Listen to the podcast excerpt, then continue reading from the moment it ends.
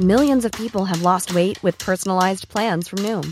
Like Evan, who can't stand salads and still lost fifty pounds. Salads generally for most people are the easy button, right?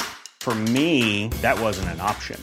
I never really was a salad guy. That's just not who I am. But Noom worked for me. Get your personalized plan today at Noom dot com. Real Noom user compensated to provide their story. In four weeks, the typical Noom user can expect to lose one to two pounds per week. Individual results may vary.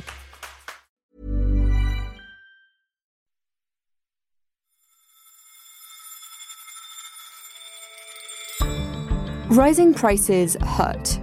Households are feeling the squeeze as inflation across the rich world hits six point six percent year on year. Companies say workers are demanding higher wages at the worst possible time as all their other costs increase. Governments of all leanings fear that voters will blame them. And central bankers are walking a tightrope as they try to combat surging prices while protecting fragile recoveries.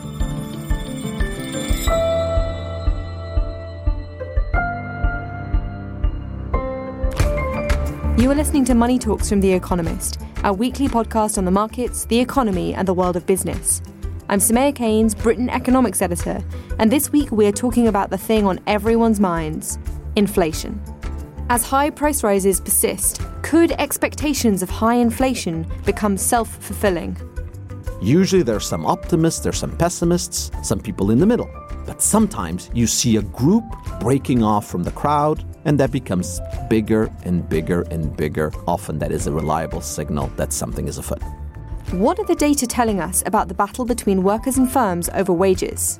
If it's a strong labor market, workers see high inflation and they go to their employer and like, I, I can't keep up with my bills here. You know, I got a raise last year, but prices are rising faster. I need another raise. And as they reach for all the tools at their disposal, are central banks still in control? The risk now is that, that those wage pressures grow. And then, you know, you've got companies now saying they do have pricing power. If that's true, then that's really going to force central banks to be much more aggressive than people are expecting.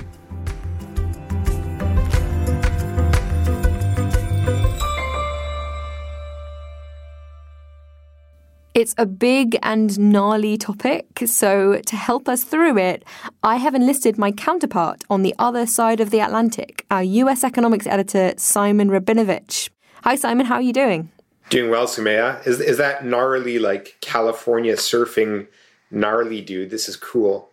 Um, let, let's let's go with probably not. Um, what, what are you working on this week? What's what's keeping you busy? Uh, well, working on a couple projects, but but really the, the big thing on, on my mind this week is the big trucker protest back in my hometown of Ottawa, uh, and I think. Uh, If nothing else, hopefully uh, more Americans will know that Ottawa and not Toronto is the capital of Canada.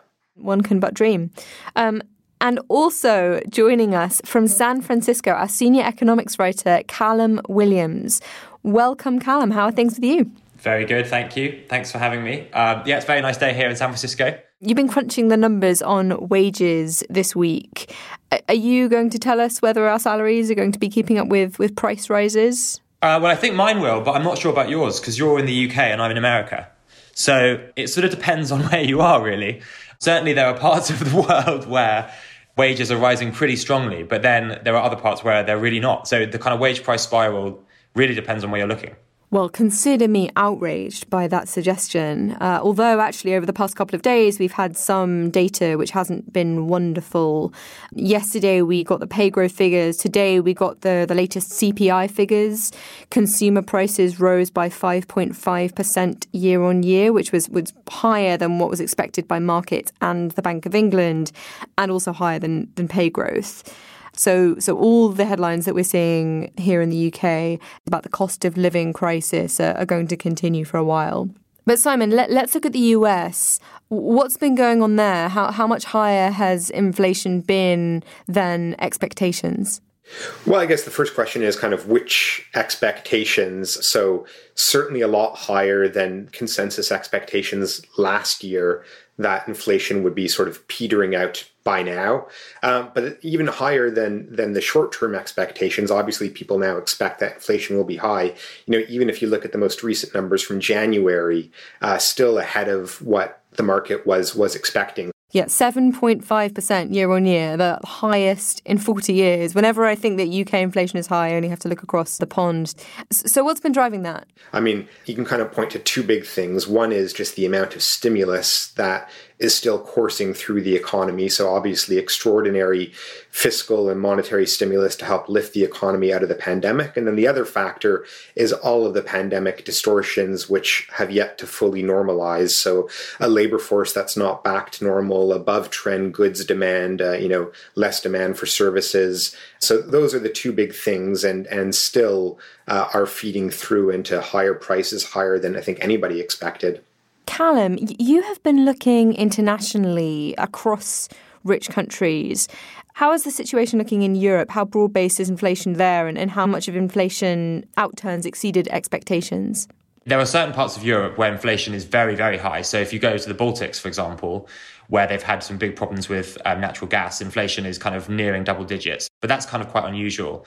Across most of the euro area, it's kind of roughly where it is in America, if a bit lower. But there are some countries that kind of weirdly kind of buck the trend. So France, for example, is the one that no one can really explain, because inflation is above target, but like not, not really that much above target. And so it's kind of a mixed picture, but certainly overall, the impact is not as significant as it is in the States. Yeah, the consensus really does seem to be that America has a worse problem than other countries. And and I think thinking about central banking and, and monetary policy makers who, who are the ones losing sleep over these high inflation readings, it, it's really remarkable how quickly opinion has shifted on how far and fast they're going to have to move. One of the first forecasters to increase their estimate of how many times the Fed would have to raise rates this year was Bank of America. And I've been speaking to Ethan Harris, their head of global economics, who made that call. I think central banks are are a little bit behind the curve, and a lot behind the curve when you talk about the United States. The pressure for particularly the Fed to start moving has been building for, you know, six or nine months now. Um, and in fact, if I were at the Fed, I would have voted for rate hikes in the fall. You know, we're looking for the Fed to hike seven times by twenty-five basis points this year, and four twenty-five basis point hikes next year. So it, it's there's a long way to go for the Fed. Right now, inflation's running at seven point five percent in the United States. It's running at, you know, four or five percent in many developed market economies. I do believe that it will come down on its own. I don't think central banks have to do all the dirty work here. Uh, but again, for countries that are far along in their recovery and that have very low unemployment, like the United States, the Fed has to do some of the dirty work. By contrast, you know, in other countries, I think the problem is much smaller. The drop in inflation from reopening supply chains will do most of the work, and central banks don't need to hit the brakes hard.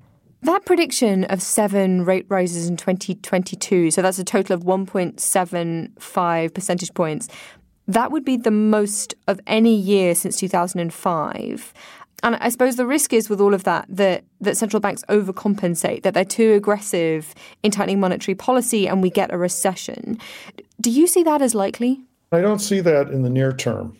Um, look at what's happened in the markets in the last couple months. Um, the Fed has shifted hawkish. They've gone from expanding their balance sheet to slowing it down to announcing that they're going to start shrinking the balance sheet sometime this summer. They've changed pricing in the bond market. And with that change in expectations and that hawkish turn, the impact on markets has been pretty mild. I mean, you've had a, a correction, so, so-called correction, a ten percent drop in the equity market. The real concern, I think, comes as you have cumulative hikes. In particular, the big concern comes if the central bank changes its message, right? So right now, none of the central banks are saying we're going to get tough and we're going to really try to hurt the economy. You can't fight inflation without imposing some pain on the economy and markets. So they haven't developed that message yet. The danger comes when they find that they really are not succeeding, that the supply chain re-engagement is not getting inflation down as much as they want. And then at some point they come out and say, you know what, we're now going to get tough. That kind of shift in message is what creates that recession risk. And that that's that's the thing I worry most about. Do you think that everyone is on the same page here? Do, do you think that what central banks say they're going to do matches up with what investors think they're going to do? Yeah, there's always this give and take between the markets and the central banks, and there's always communications issues. Right now, I'd say there are two. In the euro area, the markets have jumped on the idea that the E C B is going to hike rates more than the E C B, I think, is willing to hike. We think they'll hike twice and get interest rates back to zero, but we don't think they're going to go on a real tightening cycle. But the bond markets, I think, overreacted and are now pricing in more hikes in, in Europe, and that, that'll get resolved. In the U S, the big debate is whether the Fed starts out of the gate doing a fifty basis point hike, which is something they really would rather not do. Um, they'd love to be able to do a gradual tightening cycle. That's kind of in their D N A to be gradualists and not shock and awe. But the markets are now pricing in a high probability that their first hike will be fifty basis points. So in the coming weeks, we're going to find out whether the Fed protests against this pricing or not. My guess is the Fed will win that battle.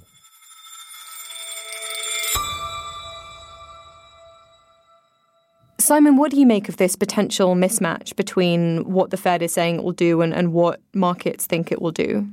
If you look at the sort of aggregated wisdom of the market these days, Fed funds futures pricing suggests that there's roughly a sixty percent plus probability now assigned to the idea that the Fed will kick off its rate uh, increase cycle with, with a fifty basis point move in March.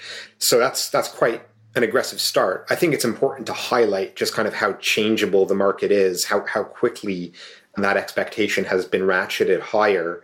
So if you go back exactly one month ago to this time in January, at that point, the probability of, of the fifty basis point increase was just three percent. So we've gone from three percent to more than sixty percent in the space of one month. So why does it make sense that the market now is pricing in this fifty basis point increase? Uh, the basic point is that the Fed is remarkably far behind the curve.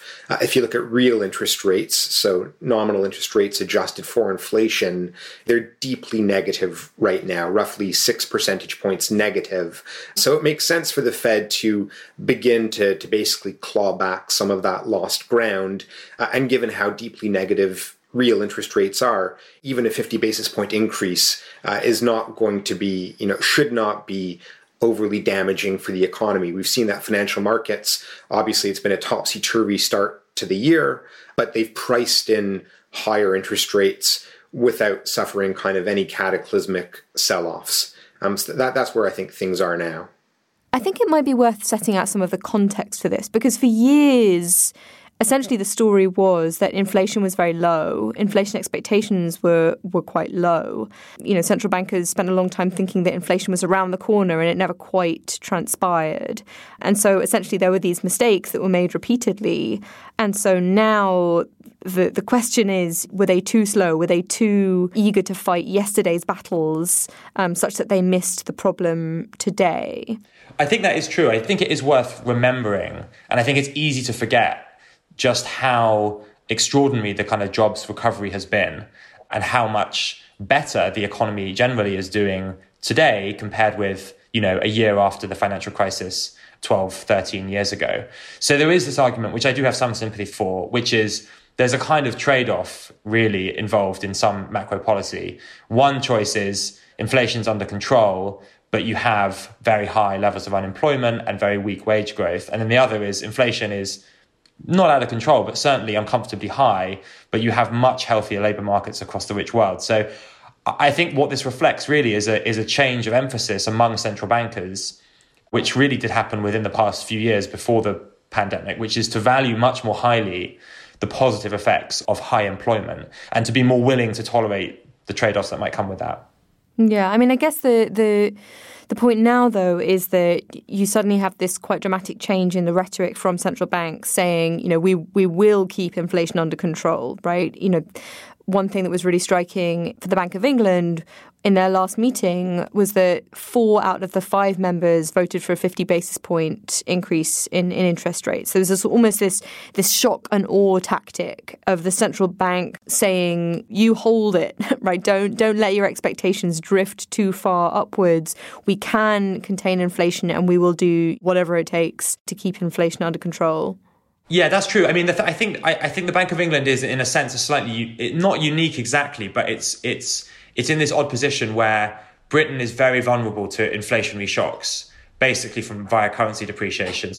And, you know, if you go back to what the Bank of England was saying in twenty seventeen eighteen, when the Brexit depreciation was was having a big impact on inflation back then, they were really hawkish rhetorically and promised all of these rate hikes and that they were, you know, super keen on on getting inflation down.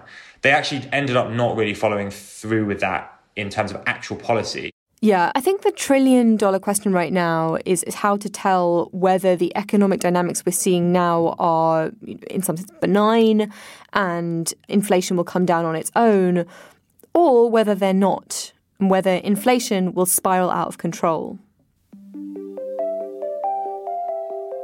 Let's go through this step by step.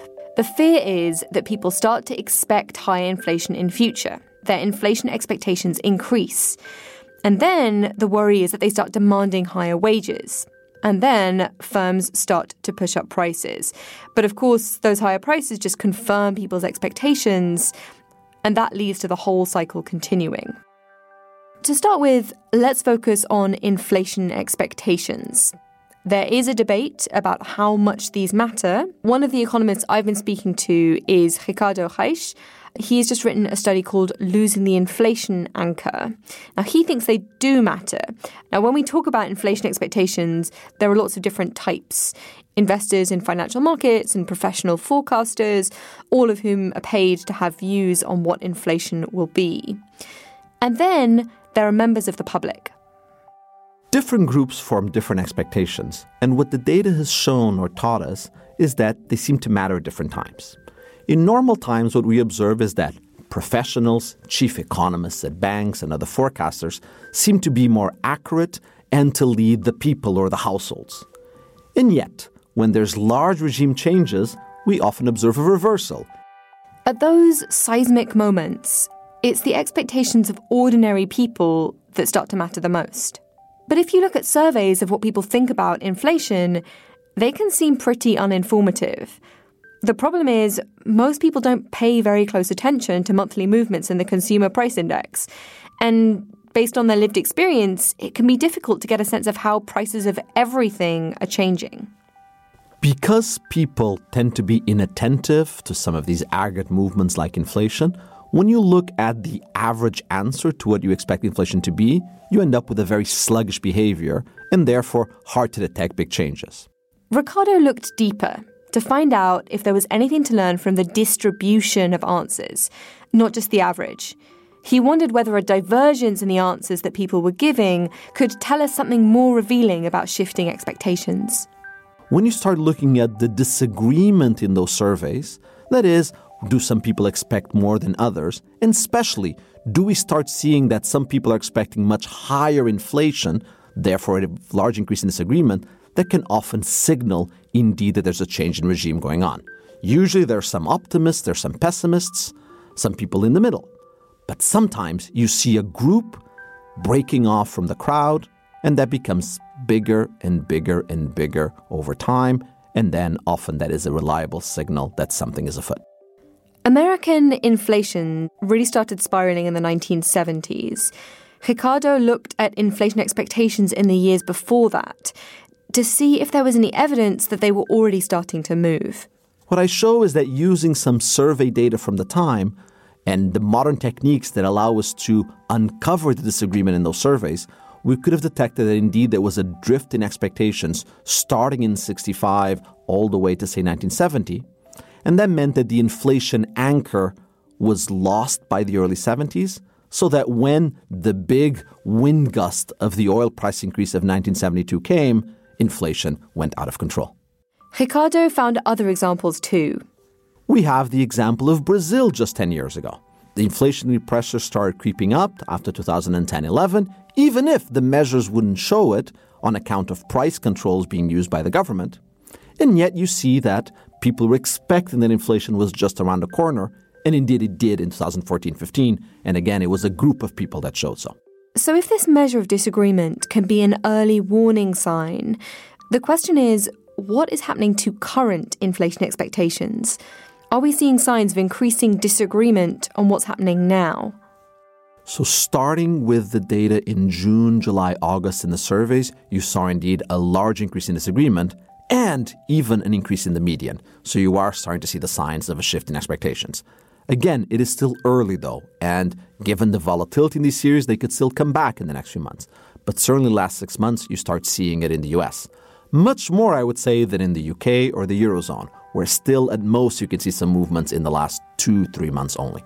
The fact that inflation expectations were already drifting up in the early summer in the United States, it is a clear example where looking at expectations made a big difference, and those that were looking at them turned out to be right.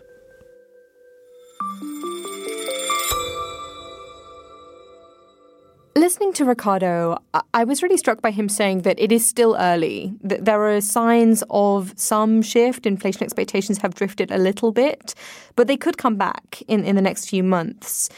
And I suppose that's comforting, as it means that there is still some time to come back from the edge. But it also raises the worry that this is this is a false alarm. Inflation is high today, but it could come down on its own, and central banks don't need to overreact.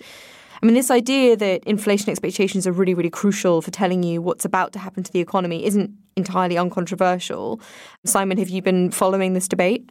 Well, there's been a, a very lively debate, in fact, within the Federal Reserve itself uh, about inflation expectations. It was sparked last year by a terrific paper written by a Fed researcher, Jeremy Rudd, where he basically tried to unpack exactly what inflation expectations are, how they function.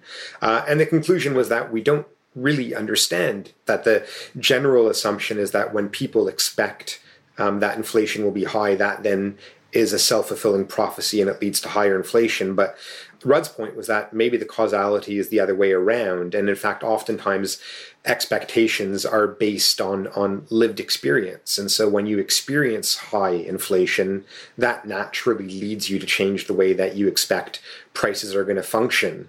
At this point, I'd say, you know, the overwhelmingly strong possibility is that with with the Fed acting, inflation will come down, inflation expectations will come down as well. But there has to be this worry that the longer that we experience high inflation, uh, the more that people begin to bake inflation into their wage demands, that companies bake inflation into their price setting, that in itself will, will begin to uh, lead to expectations being unmoored. Callum, have you been looking at any recent evidence on the, on this question of, of how important inflation expectations are? So, I mean, there's way more research about America, as as there is for everything to do with economics. But the the, the interesting new paper that has come out, which looks at France, is, is looking basically at what happens uh, to, to firms' wage bills when uh, inflation expectations change. And what's kind of interesting in that case, at least, is that they don't really seem to matter one way or the other. There's not really much of a relationship between what's going on in the macroeconomy, what people are saying on the news or whatever, and what workers expect in, in wages. There's like sort of zero relationship. I mean, I think I think with a lot of these expectations things and a lot of the wage settlements that result, it's not that they don't know what's going on, but it's quite hard for people to kind of say explicitly that my expectations have changed and therefore I am going to ask for a higher wage bill. It's a quite kind of diffuse and indirect causal mechanism, I think. And that comes across like very, very clearly in this French paper. OK, I think we're straying into the territory of our next topic when, when we're really going to hone in on this question of wages and prices and, and what's happening to those. But before we do that, a reminder that our podcasts are just a taste of The Economist's journalism. And with a subscription, you can read and listen to all of what we do. This week, you will find an incredible investigation of how Russia is trying to build its own great firewall and separate its tech sector from the West. And you can find out exactly what a decacorn is. And you might think that surely there is a better name for the new kings of the startup world. All that and more at economist dot com. You'll find the best offer at economist.com slash podcast offer.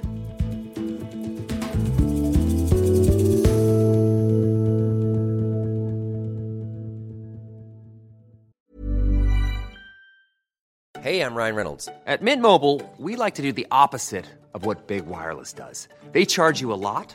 We charge you a little. So naturally, when they announced they'd be raising their prices due to inflation, we decided to deflate our prices due to not hating you.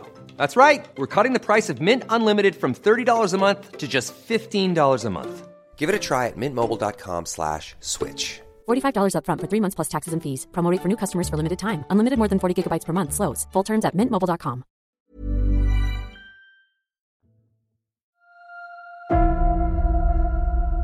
If you want to scare a central banker, show them a big pay rise.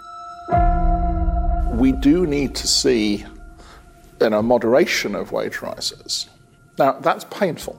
Earlier this month, Andrew Bailey, the governor of the Bank of England, risked the wrath of the millions by suggesting that workers should rein in their wage demands to do their bit in the fight against inflation. If we let that sort of process, you know, rip, as it were, we're never, we're not going to solve the problem, and it's going to get much worse for people.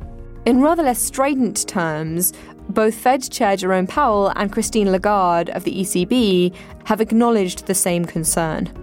If price pressures feed through into higher than anticipated wage rises, persistent real wage growth in excess of productivity could put upward pressure on inflation. Are central bankers right to worry that rising wages could make inflation worse? Economists have this this kind of natural psychological issue about wage price spirals, you know, and, and whenever we see an increase in oil prices, this is the, the thing that economists worry about. And I think central banks are particularly prone to that. That's Dario Perkins. He's head macroeconomist at the research firm T S Lombard. Central banks have this thing where they believe their own hype when it comes to inflation. I think that central banks take a lot of credit amongst themselves for the fact that inflation has been low for the last thirty years. And they think that it's their role in anchoring inflation expectations that delivered that low inflation.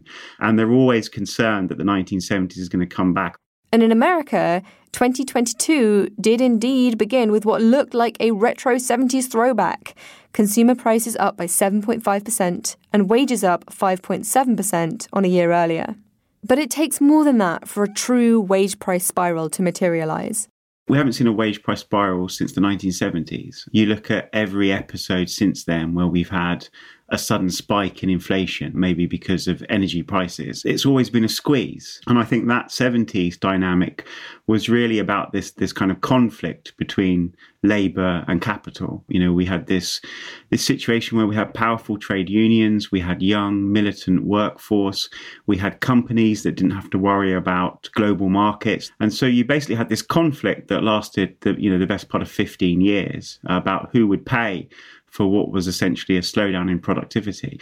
And, you know, because we spent the last thirty years destroying labour power and globalising markets, we've just never seen those dynamics again. If you want to argue that we are not on the brink of a wage price spiral, you have to show that at some point soon, both inflation and wages will decelerate. And right now, there is clearly upward pressure on wages in America. The labor market is is tight. You know, it's a seller's market. You know, you were seeing workers being able to command higher wages across a number of industries. Julia Coronado runs Macro Policy Perspectives, a consultancy. A lot of the tightness was most concentrated at the lower wage end of the earnings spectrum. So lower wage workers were the workers that are needed to reopen restaurants in the leisure and hospitality sector, but they're also the workers that got hired by the goods delivery companies, the Amazons and the other companies. So there's not enough of them. So we still have labor force participation, even among younger workers, prime age workers, twenty-five to fifty-four, that's way below where it was pre-pandemic. So we're seeing a lot of tightness. Firms seeing higher wage bills can either raise prices and preserve their profits or absorb them in the form of squeezed margins. The question for now is how closely the high inflation that we're seeing is linked to the tight labour market. Are the higher wage demands driving inflation today? Just in terms of the arithmetic, in the U S, you can say that seventy percent of the increase in inflation has come from a margins expansion. Dario just put out some research suggesting that those industries with the fastest wage increases in the U S are not the ones with the biggest price increases. It looks like companies are mainly increasing their profit margins. So most of it has come from margins going up. The money that governments have put into their economy was always going to find its way into corporate profits. The issue in the U S is it's the combination of high profits and high inflation. And so you're seeing this margins expansion in the U S, which hasn't really happened in other parts of the world. Julia Coronado says that's because consumers were willing to pay. One thing we saw before the pandemic was that even when the labor market was great and wages were rising, consumers remained very price sensitive and very budget conscious. And, and so firms did not have pricing power. It was difficult even at the peak of the cycle for firms to pass along higher prices.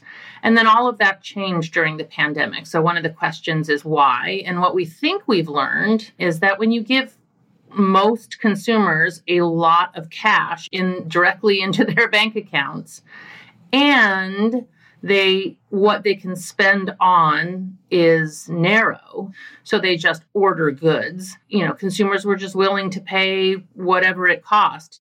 It sounds obvious, but for inflation to stop rising, companies need to stop raising their prices. And if consumers become more sensitive to higher prices, that could do the trick. There may be some isolated signs that this is already happening. The consumer inflation report for January was pretty bad in a lot of ways, but car prices were good news. So new car prices, we saw new car sales rise in January. We saw new car prices were flat in January, even though inventories are lean. It's a very competitive consumer market. Same on the used cars. They kept rising, but at a much slower pace. That demand is becoming a little bit more price sensitive. But just because we're not seeing higher wages contributing to higher prices now, it doesn't mean that they won't in future. If it's a strong labor market, and this is the concern, strong labor market, workers see high inflation and they go to their employer and like, I, I can't keep up with my my bills here. You know, I got a raise last year, but but prices are rising faster. I need another raise. Then you could see more of a direct link between wages and prices. And if that happens, monetary policymakers will step in. You know, I still think inflation is transitory, even though that's a word you can't use in polite company anymore. And I think probably profit margins are transitory too. I guess the risk to that now is that, you know, labour markets have tightened, those wage pressures grow. And then, you know, you've got companies now saying they do have pricing power. Now, if that's true, and I, I really doubt that it is, but if they do, then that's really going to force central banks to be much more aggressive than people are expecting.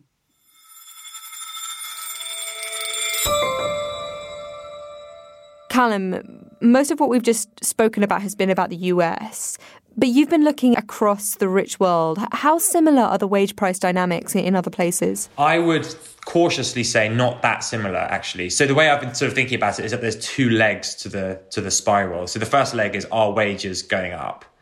And in most other rich countries, they're not really. So in Japan, for instance, wage growth seems to be slowing rather than accelerating. Places like Australia, it's way lower than it was before the pandemic. And then in the euro area, it's not far above where it was before the pandemic. And the second bit of the leg is, are wage increases of, of whatever sort feeding into prices?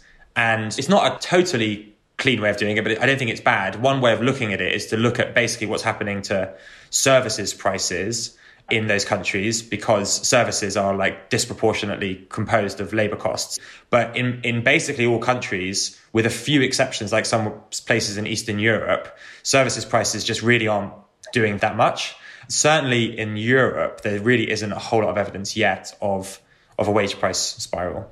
Simon, do you think the whole way that people talk about wage price spirals is misleading? Should should it be a price wage spiral, or, or maybe um maybe a margins price wage price? I can I don't know. I could go on forever. Um, a, a spiral of, of many many words. I, I don't know if it's necessarily misleading. I just think that that the conditions that are necessary for a wage price spiral to truly take root are pretty extreme. And six months of of significantly above trend inflation, followed by a very aggressive Fed, you know, much more aggressive than than what people expected a few months ago, should in America at least, I think, be sufficient to ensure that we're not going to have a nineteen seventies style wage price spiral taking effect. Yeah, I mean, I guess quite aggressive behavior from the Fed combined with all this uncertainty about how quickly inflation is going to fall suggests that there are quite a lot of risks looking forward, right? The, the main one being that central banks are essentially too aggressive and that they tighten too quickly. And, and actually, if they hadn't done that, inflation would have come down on its own. How, how do you see the risk of that happening? Well, I think objectively that's true. If you look at the historical record, since the Second World War, there's been roughly fifteen different tightening cycles in America. Nine of them have, have ended in recession. So you could say basically at the start of a tightening cycle that there's kind of a two in three chance that, yeah, America um, is going to land itself into a recession. You know, the, the classic metaphor for Milton Friedman, you know, when he talks about monetary policy, the, the jargony way of, of, of describing it is the long and variable lags of, of policy, basically that it takes a long time for monetary policy to actually feed through into the economy. The less jargony way Um, that he put it, supposedly, was this idea of the fool in the shower. The shower is running way too hot, so you turn the taps cold, and it takes a little bit of time before you realize that, you know, my God, they've been set way too cold. And I think right now there is a real risk that the Fed is significantly behind the curve, but all of the uncertainty that stems from the pandemic has not gone away. And so if the Fed does tighten too aggressively, maybe Jerome Powell will look like the fool in the shower in a year's time. I think there is a tendency among some central bankers to sort of confuse sort of structural inflationary trends with one-off shocks. And so I, when I say that, I'm thinking particularly of what the, what happened with the Bank of England in, in, in twenty seventeen eighteen. The Economist argued at the time quite strongly against the idea of the bank raising rates. The bank's argument at the time was that something had changed about the U K economy such that inflation was much more likely to emerge at a given level of economic output than was the case before. Whereas actually what was really going on is that the pound had depreciated by, you know, fifteen percent against other currencies, and that was making imports more expensive, and that was causing inflation. So it was like a one-off shock. And I think it is worth considering the argument that the central bankers are confusing a one-off shock, so shutdowns in factories in, in, in Asia because of Delta and Omicron, with a situation where something structural has changed about the economy such that higher rates are required. So that's the big uncertainty that I'm not sure about at the moment. I mean, just to bring it back to America for a second. So ob- obviously it's easy to say there's a lot of uncertainty and to to wave our hands at it. I think it's kind of helpful to try to kind of quantify what the degree of uncertainty actually is. There's this old rule of thumb for, for how high interest rates should be, um, known as the Taylor rule, which basically looks at how high inflation is uh, and what the gap with economic potential growth is. You know, if you apply the Taylor rule strictly today, it would suggest that interest rates, the, Fed, the federal funds rate in America, should be about seven percent. Now, I don't think anybody is calling for the Fed to raise rates to seven percent, but I think it does therefore begin to show you the, the scale of uncertainty that, you know, the Fed is right now sitting on zero, uh, and it could, according to the Taylor rule, be as high as seven percent. You know, what is the right level of interest rates? Well, it's somewhere in between. But, you know, is that one percent or two percent or maybe even three or four percent? It's, I think, relative to the normal parameters of monetary policy of the last three decades, that scale of uncertainty is unusually large. And getting it right is, is going to be a great challenge. What extraordinary times we do live in, but lots of exciting stuff to write about, I suppose. Simon, Callum, thanks so much for joining me. Thanks, Sumaya. Thank you, Sumaya. Go fight for your pay raise now. Well, exactly. I, I will get on that.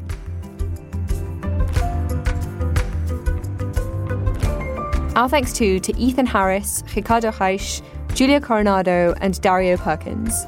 And thank you for listening to Money Talks. If we met your expectations, or if we didn't, please take a moment to rate or review us on Apple Podcasts or wherever you listen. You can also write to us directly at podcasts at economist dot com or tweet us at economistpods. The producer was Amika Shortino-Nolan. Nico Raufast is our sound engineer, and the editor is Hannah Marino.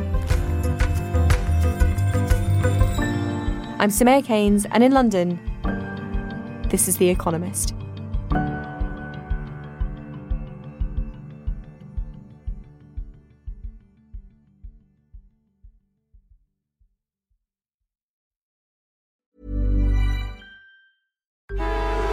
traffic jams, tailgating, pile-ups. Ugh, the joys of driving. How could it get worse? The federal government wants to have a say in what you drive. That's right. The Biden administration's E P A is pushing mandates that would ban two out of every three vehicles on the road today. Don't let Washington become your backseat driver. Protect the freedom of driving your way. Visit energy citizens dot org. Paid for by the American Petroleum Institute.